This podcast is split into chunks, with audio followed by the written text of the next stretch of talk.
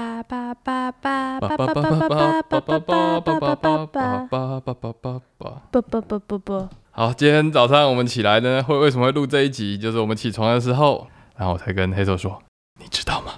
海哥过世了。我不知道。对，黑手昨天超累，然后想说他可能没有追到，因为好像主要是昨天晚上开始传这个讯息啦。于是呢，黑手今天呢手刀就买了全套的《哈利波特》电影。 两千九百多块钱，好没有犹豫就给他买下去了。纪念海格这位演员叫做， Robbie Corden，那我们今天就来聊第一集的电影。好，第一集电影是我最喜欢的一集电影，我觉得第一集电影在建构《哈利波特》的真实想象上面，它是一个很重要的锚定点，因为很多类似的电影场景如果没有演好，你可能就已经会直接崩坏，你说对第一集没有就抓是像什么好。波西·杰克森什么海，啊对，类似像这种，波西·杰克森，我刚刚好像有看到是导演的另外一部电影它也是克里斯·哥伦布的另外一部。 《Chris Columbus》。好，基本上这个哥伦布导演呢，他基本上也是《小鬼当家》的导演。哦，哎、有哎、有有有这种同样的风格，我觉有得，很所类以似的他风在格他为什么在第一集，我觉得他搞得很棒，我觉得他真的很擅长跟小孩子哦，对，拍摄这样对子，，我记得之前《哈利波特》二十周年的时候，他们就嗯有讲到，好像是一到三集还是一二集的导演，一二一二一二集集的导演就应是很善于就是跟小朋友互动，嗯所以那个时候就是能够把这一有点像孩子王，然后就把这一大群小朋友就安抚的妥妥当当的。该就真的把他们都拍的很有魅力啊！就对重新来看这一集之后，就觉得哇，这这真的是他的很强的很强的地，地方，对。对然后你一讲到小鬼当下，我就觉得很有那种感觉。而且如果这样讲的话，不仅是小朋友的场景，因为小朋友的互动，其实我记得好像是很多导演的噩梦，因为他们不知道怎么跟小朋友互动。嗯但小鬼当家那个时候，我印象非常深刻，是有一部纪录片，其实就在讲小鬼当家。嗯 Netflix 嘛，对有一部，Netflix 上面有一在讲部旧电影，在讲旧电影，然后里面就有特别讲到小鬼当家的那个小朋友主角，还有很多幕其实是即兴发挥的，嗯然后其实都是哥伦布就鼓励他，所以我完全可以想象，就是同样的状况，如果是在这么多的小朋友里面，他也会很鼓励，就是那些自然的情绪的流露，然后应该是一个很安心的场景，因为那个时候二十周年的时候，我忘记是马班还是苗里有讲过一件事情，他就说就是。哥伦布导演会在现场创造一个家庭的感觉，嗯，就是让一大个家很舒服的去对展现，对对对，对对对，然后这感觉也是为什么我们在看第一集电影的时候会觉得这整件事情怪异又自然，嗯就仿佛那个就是真实的世界的那种状态。哦其实他在非演戏的时候就已经在那个氛围里面了，对然后对真的进入戏的时候有点像在玩，对对对对对对，所以就演的很没错没错棒没这错，样子嗯所以这感觉就是哥伦布的魅力。然后讲到这个，我就真的觉得他的电影的用色啊，真的就跟《小鬼当家》的那个风格很像啊，温、暖，然后鲜艳，嗯然后就算是很灰暗的一个状态，好像也没有到非常的灰暗，也蛮符合就是第一集跟第二集的那个状态。但因为嗯整个系列到后面其实越来越暗，那个暗并不只是电影上面暗，还包含就是叙事的风格，然后场景的残酷性嗯就是越来越暗。所以那我觉得我就是喜欢这种有点圣诞节风格的电影。你是想过圣诞节了吧？对我，因为我为什么喜欢这个第一集？一方面也是因为第一节圣诞节场景蛮多对的啦，后面的就嗯越来越我说那个乌斯奇呢，啊。好，那我们开始聊这部电影。我觉得这部电影我会这么喜欢，跟对比后面的不只是像刚刚讲的，就是啊剧情越来越灰暗之类的。我今天重新看下来，我觉得它在世界观的呈现上面更没有包袱。就是像一开始那个邓布利多拿那个吸光的那个那个熄灯器哦，熄灯器，嗯，我觉得番主整部电影，它其实在如何去让我们这些麻瓜带入那个世界，嗯，就是它有一个中介的美彩，像熄灯器，它明明是个机械性的，但它又衍生出了魔法，像是海格用雨伞喷火焰，嗯，你说像譬如说火车站里面的那个月台，对对啊对，就是你会觉得你跟那个世界其实有机会有连接的，它就让你在一个熟悉的机制性上去衍生出魔法。嗯，但后面的电影到后来就比较像是啊，魔杖也在斗法，你的生活的连接感就比较没有那么强烈。我觉得它作为第一集很成功的点，就是在这方面的带入这样子。那我觉得也是因为罗琳一开始在设定世界的时候就已经把这个嗯元素放很重，因为就刚好我不知道为什么是什么宇宙共识性嘛。嗯我最近也在重新看，就是第一集。没有没有，这不是共识性。黑手他真的是一个哈利波特迷。他最近工作厌烦的时候，我不想要工作，我不想加班，然后他就会拿起《哈利波特》开始看。哎、怎么办啊？我已经看了第八次、还是第九次，还是觉得好好看哦。啊，好扯啊、哦！其实《哈利波特》根本就是我的易若思境吧。嗯，好，我们等一下再聊易若思境的事 好情，。我们继续聊。就是这次海格过世，然后有一些新闻跟文章跑出来嘛，然后我哦就看到有一篇文章就在讲当初的选角，几乎每个人可能都被抱怨一下。啊，像嗯是可能妙丽会被抱怨说，我觉得小说里面的叙述的妙丽没有这么漂亮， 连这件事情都要抱诸怨，如此类的。但就有人说海格没有人抱怨过是不是？其实大家对海哥本身也没有那么明确的想象。啊，就是一个大巨人。对啊、哦，我记得印象中小说其实是没有把妙丽描写成是一个漂亮的小女孩，嗯，就有把她他写成有写出，就是他的兔宝宝门牙还蛮明显的。嗯但形式上演的还是有到位吧。我觉得还是有，就是啊是第一集的妙丽其实跋扈演的蛮用力的，嗯，就是他的那个跋扈其实是很有点刻意的。可是可是因我为书里面真的就是这样写，嗯就是无论是什么呃，在火车上第一次碰到荣恩，嗯然后就说：“哦，你在变魔术吗？你在变魔法吗？那我来看看吧。”然后嗯就坐下来，然后后来就是看到魔法没有效果的，说：“嗯，看起来好像不是很成功。”嗯我那个对话跟台词和那个语气，其实我觉得哎艾玛华森是真的抓的嗯蛮精准的，就其实不容易。这部剧里面小孩子的表现都很精彩啦，我觉得。好，我觉得这整部电影七部曲中演最好的就是达利，达利德斯里就是哈利波特的表表哥，对，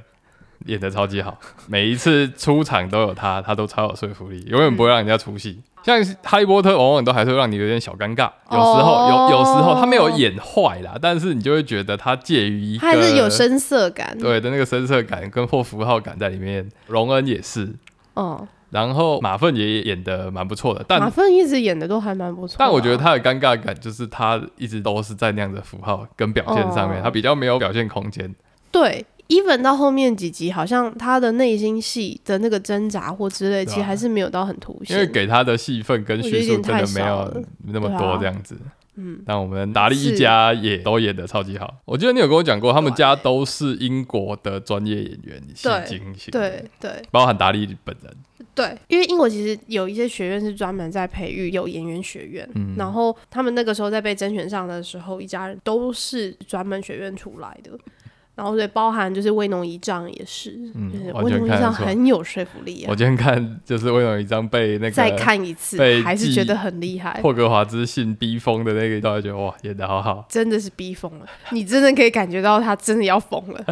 OK，对，我们讲到这一段是霍格华兹寄入学通知，哎入学通知，然后威农一丈看死都都不不看，屈服，不让对哈利拿到信，到最后他们家整个被灌爆，不是 email 被灌爆啊，他们家 那实个体信件被灌爆。被烟囱灌进来灌爆，整个家飞荡着信这样子。我觉得那应该是真有，一部分是真的，哦我在想因，为他们应该有做一个机器让它整个吹打在他们脸上，因为那很自然，所以我觉得那个应该不是做的，哦但确实应该有部分是做的啦，但不确定是哪一部分。对，这部我也在看，这部已经是多久以前的电影了？二零零一年，对啊哦我，那个时候 CG 还没有到那么那么的盛但我觉行。得整部片的 CG 对我来说，其实已经做到很好了欸、是啊，是啊，是啊。唯一让我觉得不自然的，只有后面就是那个人马，你说他翡冷翠出来，然后对阻止，他们进黑森林里面，嗯发现伏地魔在吸独角兽的血、嗯，那一段，只有这个有人脸的奇幻生物让我觉得诶、哎有点出戏。哦，其他的我有仔细看，我都会觉得诶、OK，我觉得我没问题，我蛮我都真实的 involve 在里面。嗯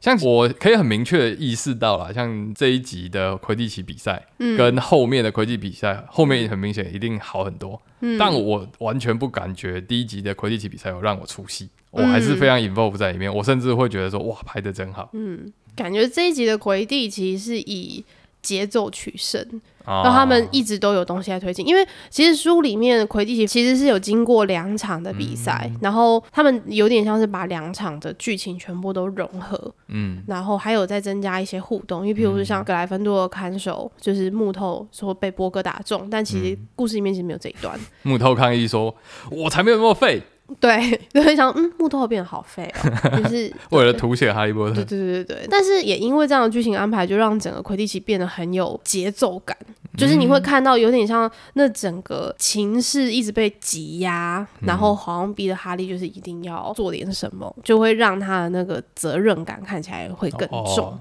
就是对是一个好的我觉得是改个编好的改编好，欸是一个好的改编。但是因为原著里面分两场，是为了要让哈利好像比较是在适应这一切嗯的那种感觉。然后第二场魁地奇其实很快就结束了，好像上场不到五分钟，哈利就抓到金坛子。但是那个情节其实是为了要带出哈利看到史内普跟奎若教授在黑森林里面碰面，但是在电影的改编里面，是哈利在溜下床的时候看到奎若教授跟史内普在走廊上面碰面。所以就是因为原本书里面其实就是打算为了叙述这一段，但是在书里面讲这一段不用成本，没错，但是在电影里面讲这段要成本，很大的墙板，所以对就是导演说，哎、这段应该没差吧？这段改在走廊上应该没 差吧？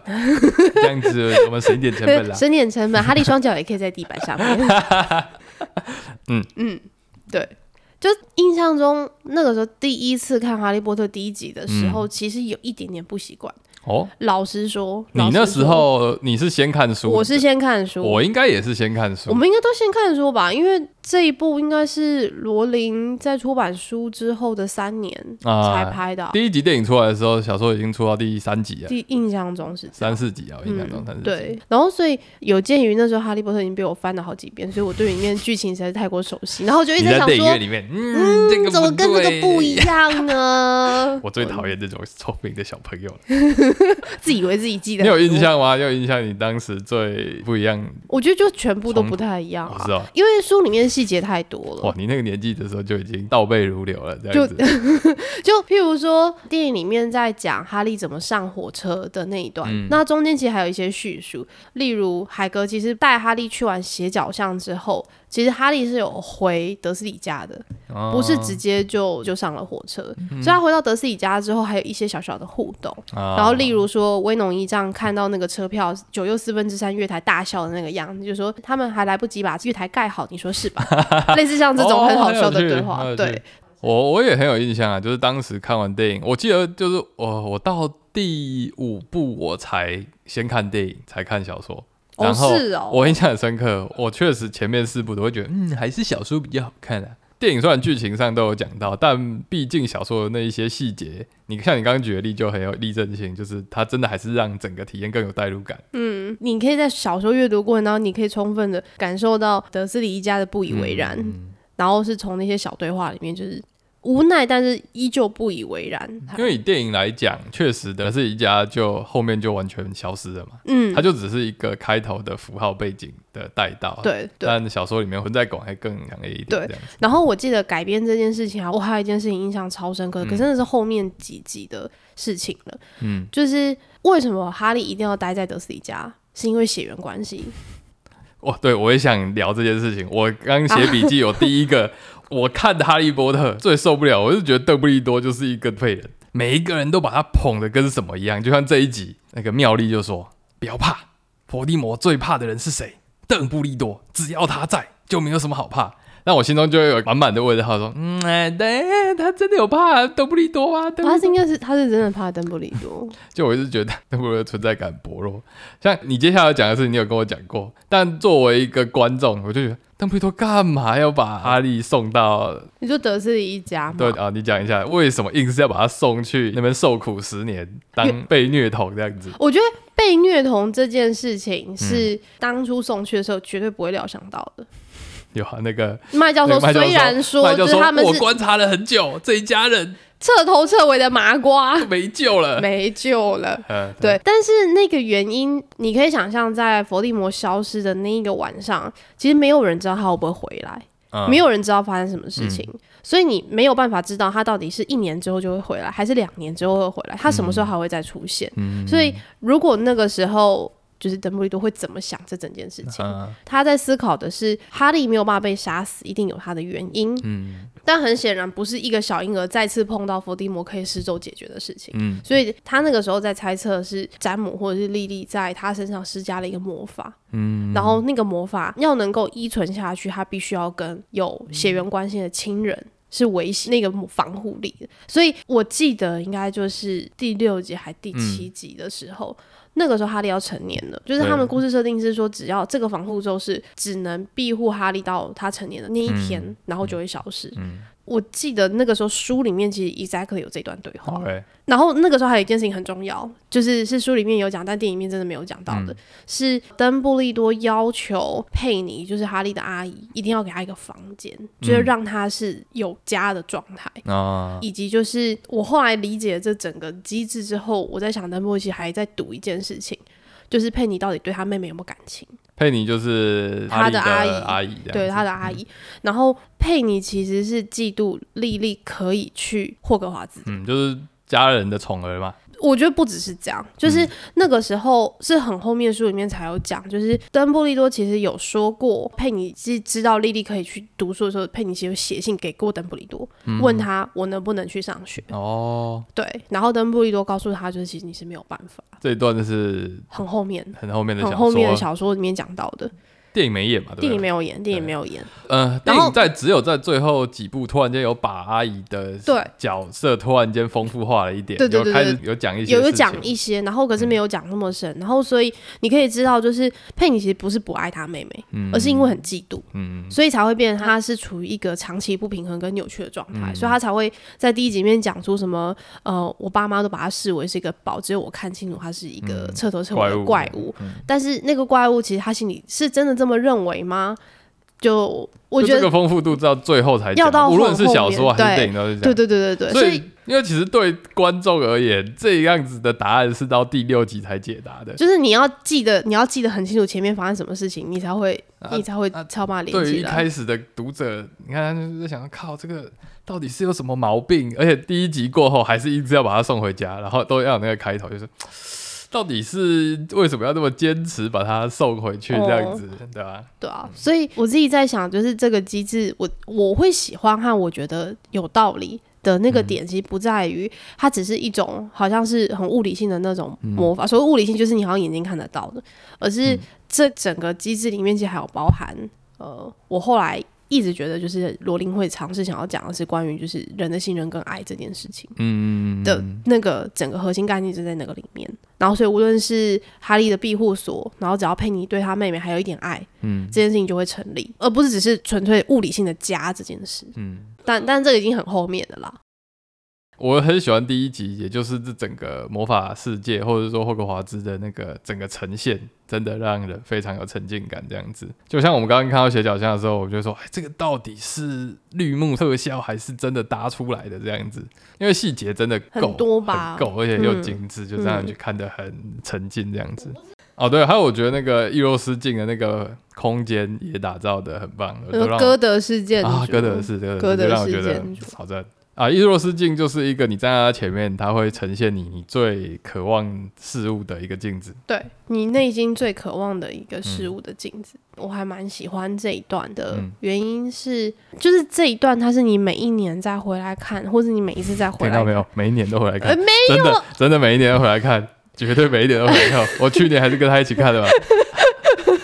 然后每一次回来看，你都会觉得你会被再提醒一些事嗯情，或是你会 learn something。我觉得这是为什么这一本就是应该说这个系列的小说，它从一开始就已经老少咸宜的原因。啊，他有一些深度的论述在里面。对像这一段是邓布利多他跟哈利讲说，因为哈利一直坐在那个镜子前不走嘛，嗯，然后他就说多少人在这一面镜子前面，就是为了那个镜子里面的画面，然后而沉醉，然后最后发疯。然后，所以他后来又讲了一句话，很有趣的是，邓布利多说，只有最快乐的人才能把它当正常的镜子使用。啊，因为对他不是真的在需要什么了。他们心里没有缺憾，嗯他心里没有就是未被满足的渴望，嗯所以他才能把它当镜子使用。我觉得这一段你小时候看，其实你可能会想，哦，好，你会就是这样子过去。就是伊罗斯镜，其实在很久以前就第一次看到《哈利波特》的时候，其实我没有太大的印象，嗯，然后是随着就是没呃有一个年纪人增长。人际增长，人开始老之后，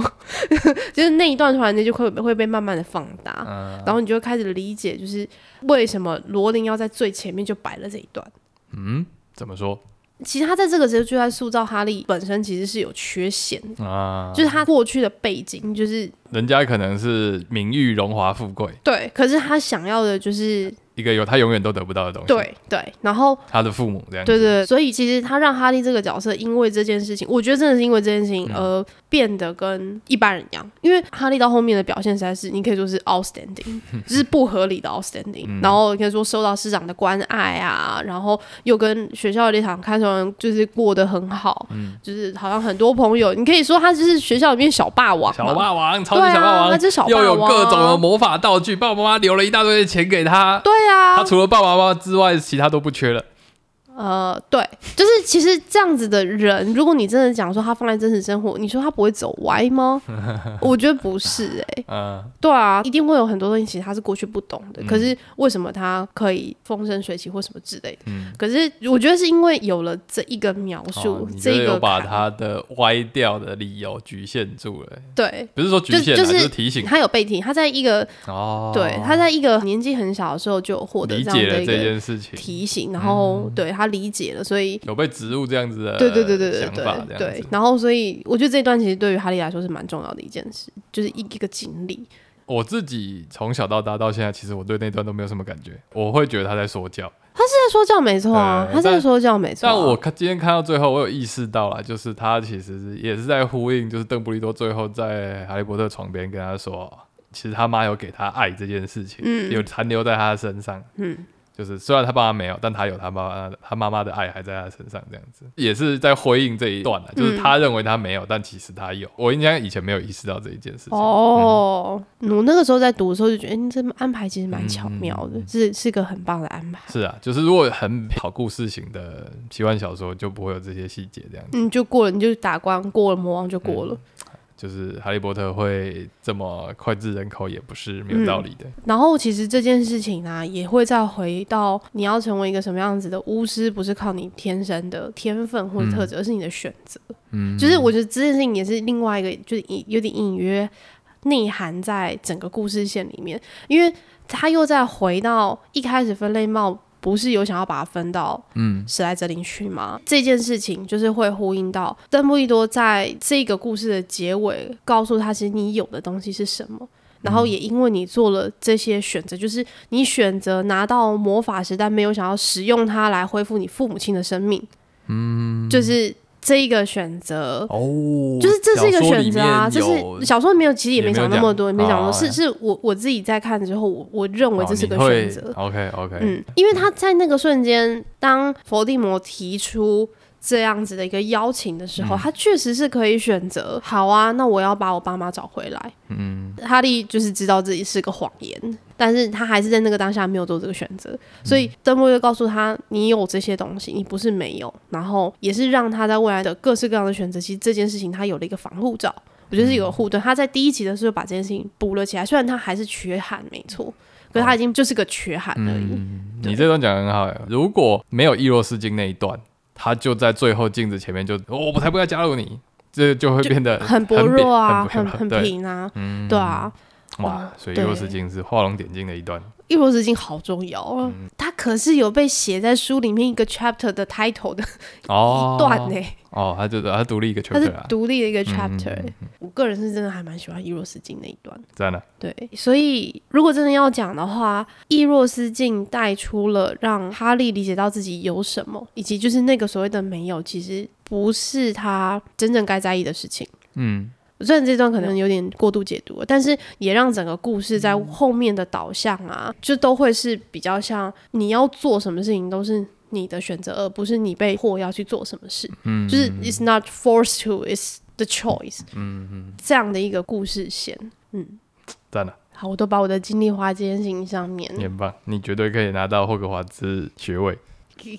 哦我觉得重新看《哈利波特》的电影还有一个魅力之处，就是怎么去看奈威·巴隆顿这个真主角预言之子。你又讲错人家的名字了哎、啦，不是吗？ 是龙巴顿啦。哦哦，怎么去看奈威·隆巴顿这个真正的预言之子这样子，但也不算真正的预言之子吧？是吧？啊不就是是当时那个预言其实是在说他，不啊是吗？不是吗？不是，不是，不是。那一段书里面有讲到非常明确的事情，是这一个预言它会发生，嗯，但是发生的最后选定主角到底是谁，其实出自于伏地魔之手。啊，伏地魔在一开始其实只有听到预言的前半段，也就是会有一个可以对抗他的人出现，嗯然后就是那个预言里面有描述父母的特征，就比可能什么三次对抗过他，然后成功脱逃或之类的，嗯是然后所以有两家，那奈威的父母跟哈利的父母都符合这个特征 OK，嗯，对。但是预言的后半段其实是有讲，是伏地魔选择了谁要来对抗他，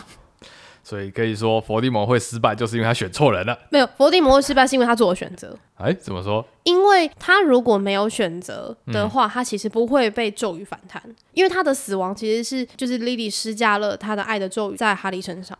哦，你是说预言是在他去袭击哈利之前就是的对预言对这样子？对哦，对我一所以直以为是之后的另外不一个预是言。不是不是，就是因为那个预言，所以伏地魔听到之后，他才决定要去寻找这样子的人哦，家庭，是这所样以子啊。其实你说他是预言嘛，也是啊，但是这个预言本身也是因为伏地魔有行动，所以才发生嗯的。 OK OK，对哦，所以他才特地要去杀他们，不然他对其实没有必要特别去杀他们。对，对，然哦后结果就是没想到这一杀其实正好符合预言的推进。哦，就是命定论，就是一切都在这件事情又会有一点点，我觉得这又是有点像是一种悖论，因为如果要讲说他真的可以选择的话，那他真的不做选择，这件事情就不会发生吗？就是在这里面有点 twist 了了，对好，对所以不重要了，这样子。然哦，啊后我我觉得不太重这也要是。我一直搞错，我一直以为就是因为最后其实 我没有看小说的最后，电影的最后是奈威拿起了是吧？哦，你说格莱芬多宝剑，宝剑嘛，对啊就好像他才是没有最后的没有没有，救可世是主的感觉格莱芬，可是在第二集里面的时候，邓布利多就有讲过，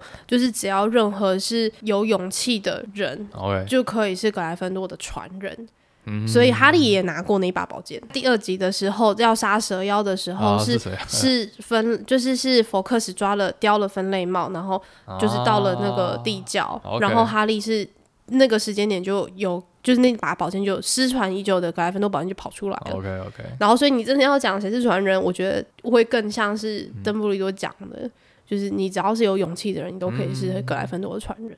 虽然后来确实也发现，那个波特一家确实好像是古老家族的传人，没错，就他哦们你说家血缘是上真的血缘是上面是古老家族，没错，嗯所以才会有那个追溯到那个就是死神生物里面的故事情节。事实上，隐形斗篷是其中一个生物， What？对，那个重生石是另外一个生物。啊，然后那个魔杖，接骨接骨木魔魔杖嗯杖是第三个生物， OK 然后三个生物合在一起就是食神的克服者之类的这种描述。我觉得我会特别把这段拿出来讲，是因为我一直很不喜欢就是这种贵族家系的故事。我以为罗琳很漂亮的把这件事情做了一个讽刺，就其实没有我觉得还是是个讽刺啊，是吗它是个讽刺啊，怎么说？因为因为你真的要讲哈利知道任何跟他家贵族家有关的事情吗？没有啊，我去，但这个就很讨厌，就到最后终究还是归于血缘这种事情。我觉得那不是诶、因为哈利在完全不知情的情况之下，他是靠我自讨厌这件事情，就是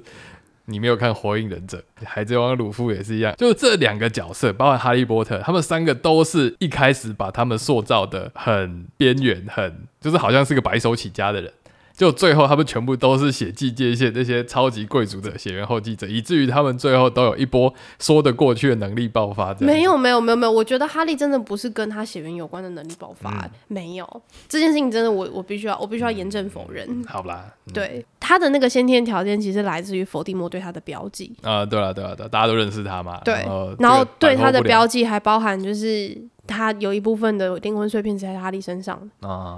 对，好嘞所以我啊他我不反得不而独特。我反而觉得他的独特其实不是来自于他的家世，嗯他的独特是来自于他就是被标记为可以同等对抗之人。是啦是啦，同意啦。啊对就他所以嗯逃不了，他真的逃不了啊。所以没有你，如果真的要讲的话，他还是可以选择逃跑啊。嗯，就是他在很前面，他就可以选择，就是你可以说哦，那我就是懦弱，我就是要隐居山林或之类的。他去探寻这一切的过程，某种程度上不是为了什么他自己的家族荣光，不是为了他完全不不是啊理解这些事情啊，而嗯是过程当中慢慢好像有这些碎片，譬如说他父母为什么要住在那个地方，然后那个地方嗯跟就是可能邓布利多以前是邻居或什么之类的，就是其实这些东西是他很后面才发现，可是发现之后对他人生其实没有影响。嗯，所以我觉得你刚刚 OK 讲贵族论这件事情，我我倒觉得在故事里面还好，他没有特别吹捧，但他你说他讽刺吗？我觉得罗琳的讽刺其实是来自于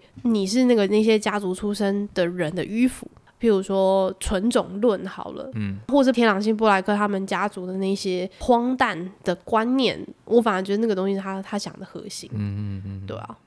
同意。嗯，好，我觉得我只是单纯那一位最后可以帅，觉得很感动。 好，那我本身是真的很帅，没错啦。 就是不是电影结束之后，那位长大了之后，他有拍那个肌肉裸照，哦然后那个罗琳说：“那位把那个衣服给我穿回去。” 我觉得很好笑，对。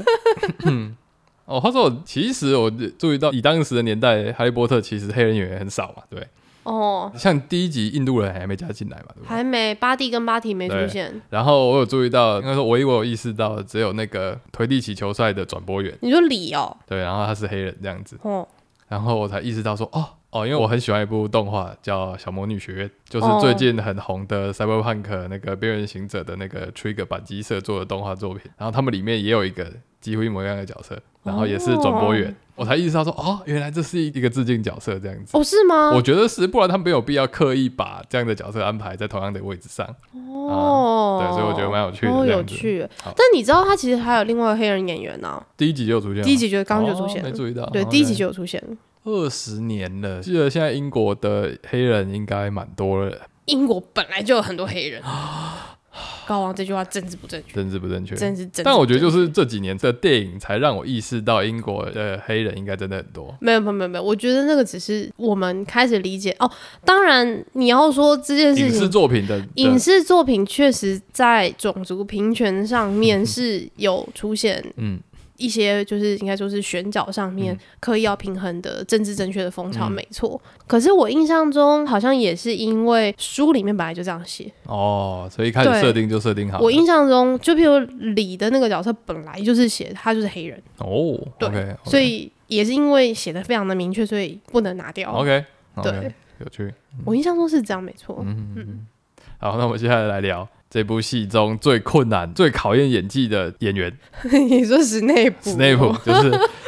Snape 导演会跟他讲说：“哎、s n a p e 我跟你说哦，你要把你这个过程演的哦，大家第一次看你的时候你是坏人，但他们回过来看你的时候，他们可以觉得你是好人。”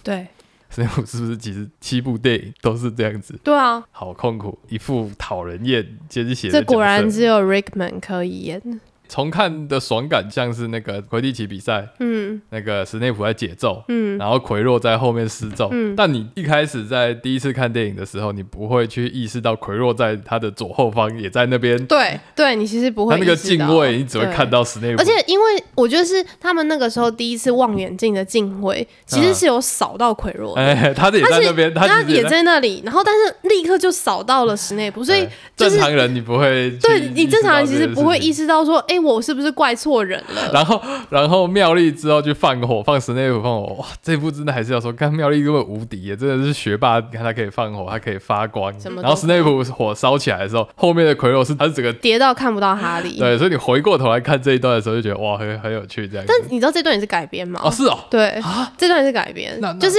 原著里面的讲法其实嗯是妙丽撞倒了奎若，是他冲去，他冲去要放火的。时候，他先撞倒了奎若， 然后才放火给史内普。但我觉得这改编反而 比较我觉得这好改编反而。好比较比较有趣，啊因为电影演的奎若是整个就是他摔跌到下，看台下面看去 他了，他看完下面去，对对啊，对，这就个比较合理啦，呃啊其实这是个改比编较是好合的理，这样子，嗯很有趣。好，我们最后来到教授一人一关卡这件事情，我觉得很有趣。 第一关海格色的嘛，对不对？嗯地狱三头犬的对用那个音乐解掉。对。第二关是那魔个鬼网啊，那个是谁设那的？个是芽菜教授，亚菜教授是谁？呃，那个药草学教授，然后第三关是弗利维教授的那个飞天扫帚跟飞行钥匙，啊，这关我觉得蛮有趣的啊，因为可能是我本来喜欢推理这件事情，嗯，然后他就哦，因为门很老，所以我觉得这把钥匙应该也很老旧了，然后所以应该是那把钥匙。然后他还有讲到有个关键啊，就是这只钥匙好像翅膀受伤，代表被人家用过，被使用过了。哦我没有 Q 到这件事没有情，没有我一直以台为词翅膀没有受伤台这件词事情台词是因没为有他很老没有没有台词没有写，但是书里面有写，所以书里面的对话是比较完整的。啊，很赞。嗯，对，我觉得这细节是很棒的。但嗯像我刚刚可能我没有想到说它钥匙是被使用过的。你有看过那个《魔宫传奇哦，有啊，》印第安纳琼斯哦圣杯、圣杯，那一个桥段，我一直觉得很赞，就是他们坏人跟印第安纳琼斯哦都到了那个圣杯店，里面有几千万个杯子，嗯，他们要找出真正的圣杯。哦，然后那个坏人就挑了一个看起来很华丽，他觉得这个很神圣，应该是他。嗯然后印第安纳琼斯他挑了一个最看起来最破旧、最普通、最烂的一个，嗯然后结果那个才是真正的圣杯这样子。没哦，其实照刚刚的讨论上来讲，没有直接的关联，但当我在看《哈利波特》的时候，我都有浮现这个记忆。你说那种我觉得选最朴实、最旧的，就是正确答案的这种， 我被洗脑。就是就是那种，当你不知道答案的时候就选 B。对，就是 选看起来最烂的、最朴实无华的， 就是对的。嗯、好，最后接下来是麦主教授那管哦，这个个棋西棋洋盘。棋，其实我觉得第一集的结尾很烂。它作为一个奇幻电影来讲，那样子的一个结局，哈利波特用他的太阳之手把哦，你是说他他烧了奎若的脸吗？对烧可乐的脸，就是他摸你，然后就对方就被干掉了。对，哦，我觉但因得。为书里面也是这样我写觉没错啦。得这部电影还是可以这么好看，是因为高潮其实在那个棋盘战的时候哦把它演对掉了。棋盘战真的是非常经典的画面。我觉得那是真的做出来的、欸就是那些棋那个应该是是实体是道具实体我觉得道哇具，那个他们灯下面应该就是那个电动的转盘。对那些然后可以灯光跟对啊，那不是是 CG，那嗯好应该不赞是 CG 吧？应该应该，嗯，但我还是会想吐槽这个设定，嗯因为它其实它是留了国王跟皇后的位置嘛，妙丽是城堡，教哈会利是主教。哦，主教的位置，然后荣嗯荣恩恩自是己去骑骑骑士士骑马嗯这样子。嗯，那这一关是二 P 限定游戏耶，他一定要两个人来耶，因为他空了两格，没有啊，没有啊，没有啊啊，没有吗？没有，没有，没有，没有，没有，不是，不是，不是，不啊是。为什么我一直 看就不是这样讲？不是不是，那个就是电影没演出来，但是、哦但是书里面其实是讲，当荣恩下达完这个指令之后，棋子就自动的走出去， 所以所以原本棋盘上面是满的，是等他们做决定，哦，对，哎呀，所以是那个棋子有说，你这边有三个人，你们要各选一个位置。对，哦，是这样子哦、就是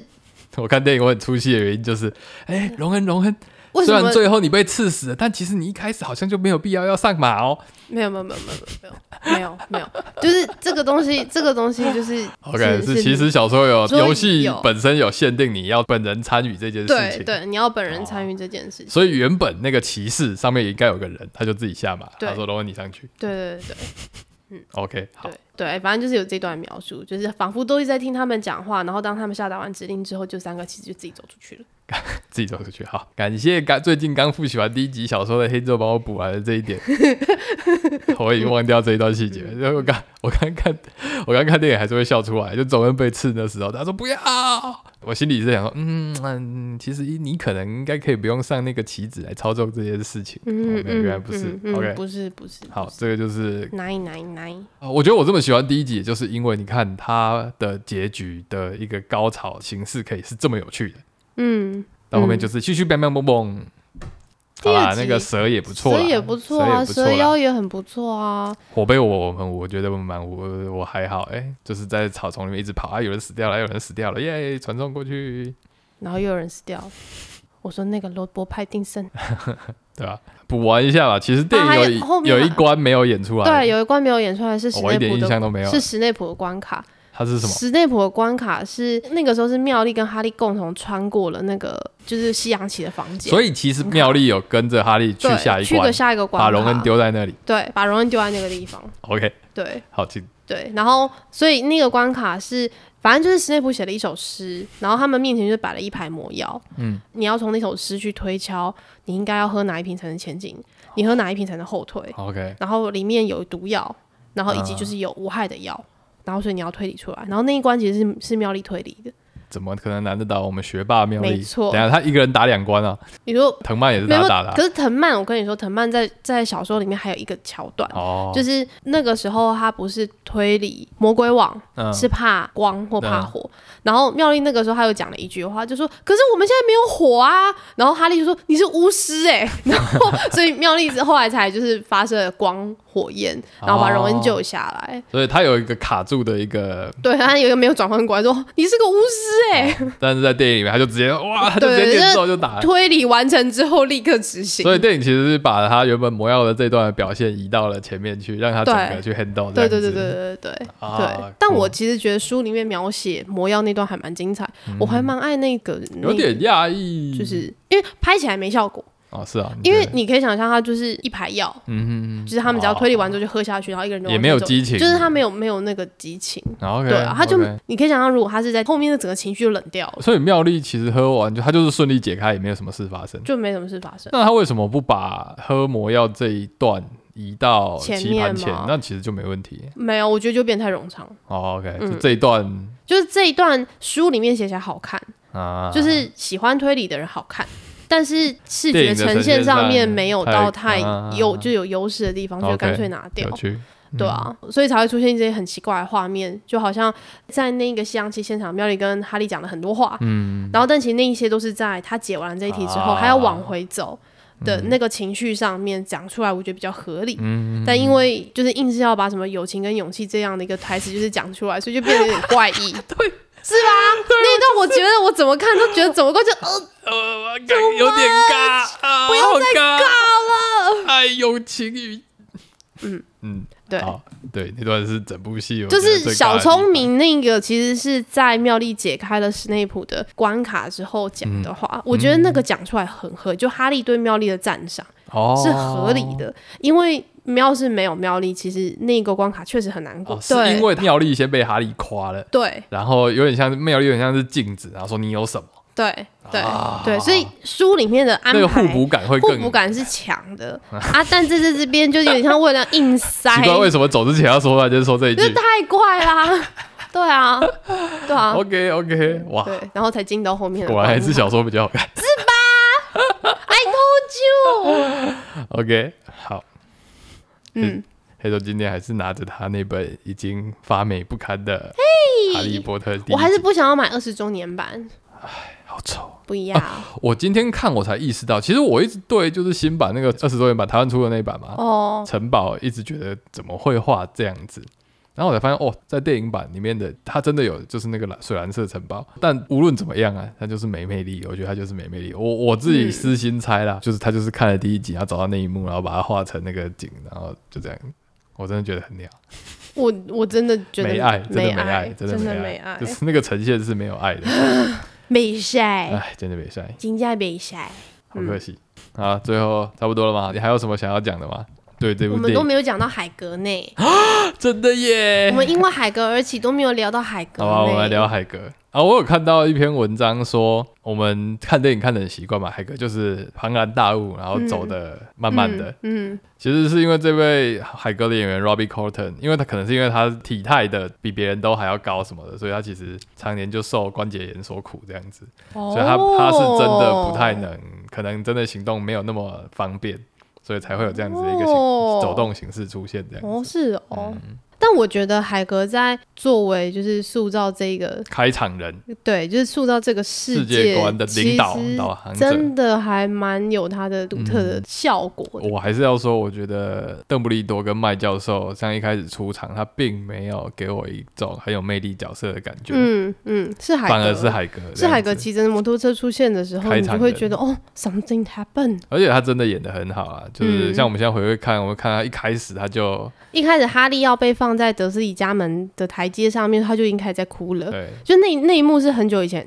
之前在看电影几乎不会留意的。虽然海格这个角色也算是相对符号性的一个角色，他并没有太大的成长曲线之类的，但他真的演的很好啊，对就是贯穿整个故事这样子。嗯，应该说他的角色本身其实就不是 for 成长成长的那个路线使用啊，嗯他反而是作为跟过去连接啊的一个重要角色，所以我觉得以让哈利跟过去有所连接这件事情，他做的很好。啊因为其他人没有办法透露太多事情，对但他可以说哦哦，我又不小心讲出来了，对他又不小心做了些，然后、嗯可是我觉得这个角这这样的一个互动，反正就很海格啊，嗯，就是他从一开始就是你可以知道他这个蛮粗心的，然后但是又很温暖跟善良的一个人，然后又没什么心机，嗯，就温暖善良，然后粗心但没心机。以角色而言，以霍格华兹而言，或许他真的是最大的一个成功符号的一个角色，这样子嗯。嗯，这个人设从第一集就开始被铺陈的很好，嗯，就是在没有戒心的情况下拿到龙蛋还不会觉得很奇怪。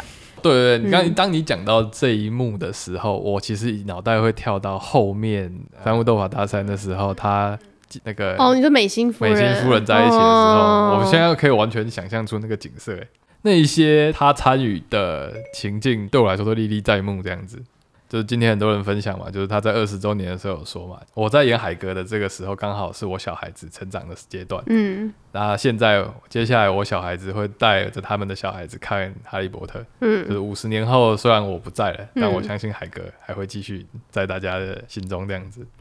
觉得真的嗯，他这句话是对的。他这句话真是对的。好了，差不多就这样子了。好的，那我们今天这部电影就在最后，就是邓布利多不公不义的狂找借口帮那个格莱芬霍格多加加了分。一百七十分之下落幕了对。我如果是其他学员，我一定找不爽。到底那个加分的机制的评断是多少？你随便喊五十分被石化的人也可以加十分，都给你喊。我怀疑你是不是格莱芬多出来的？他是啊，对，他是，所以他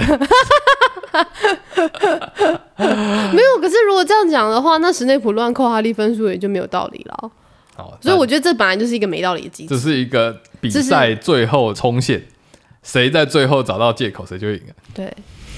就这本来就是一个麦教授也是格莱芬多嘛，对不对？麦教授也是格莱芬多，嗯但麦麦教授大公无私。没有，他破格，他替格莱芬多找了一个金探子搜捕手，搜捕手。对，对，找了一个搜捕手。对，好了，今天就这样子。那这是我跟 Hazel 看完第一集电影呃的一些神秘的魔法石，的想法。我们已经跳题，其实跳离很多，又去聊了很多后面集数的事情了。我们聊了八十分钟，哦，太久了，好，对再我会，拜大家拜。哒哒哒哒哒哒哒有够难听哒哒哒好大家拜拜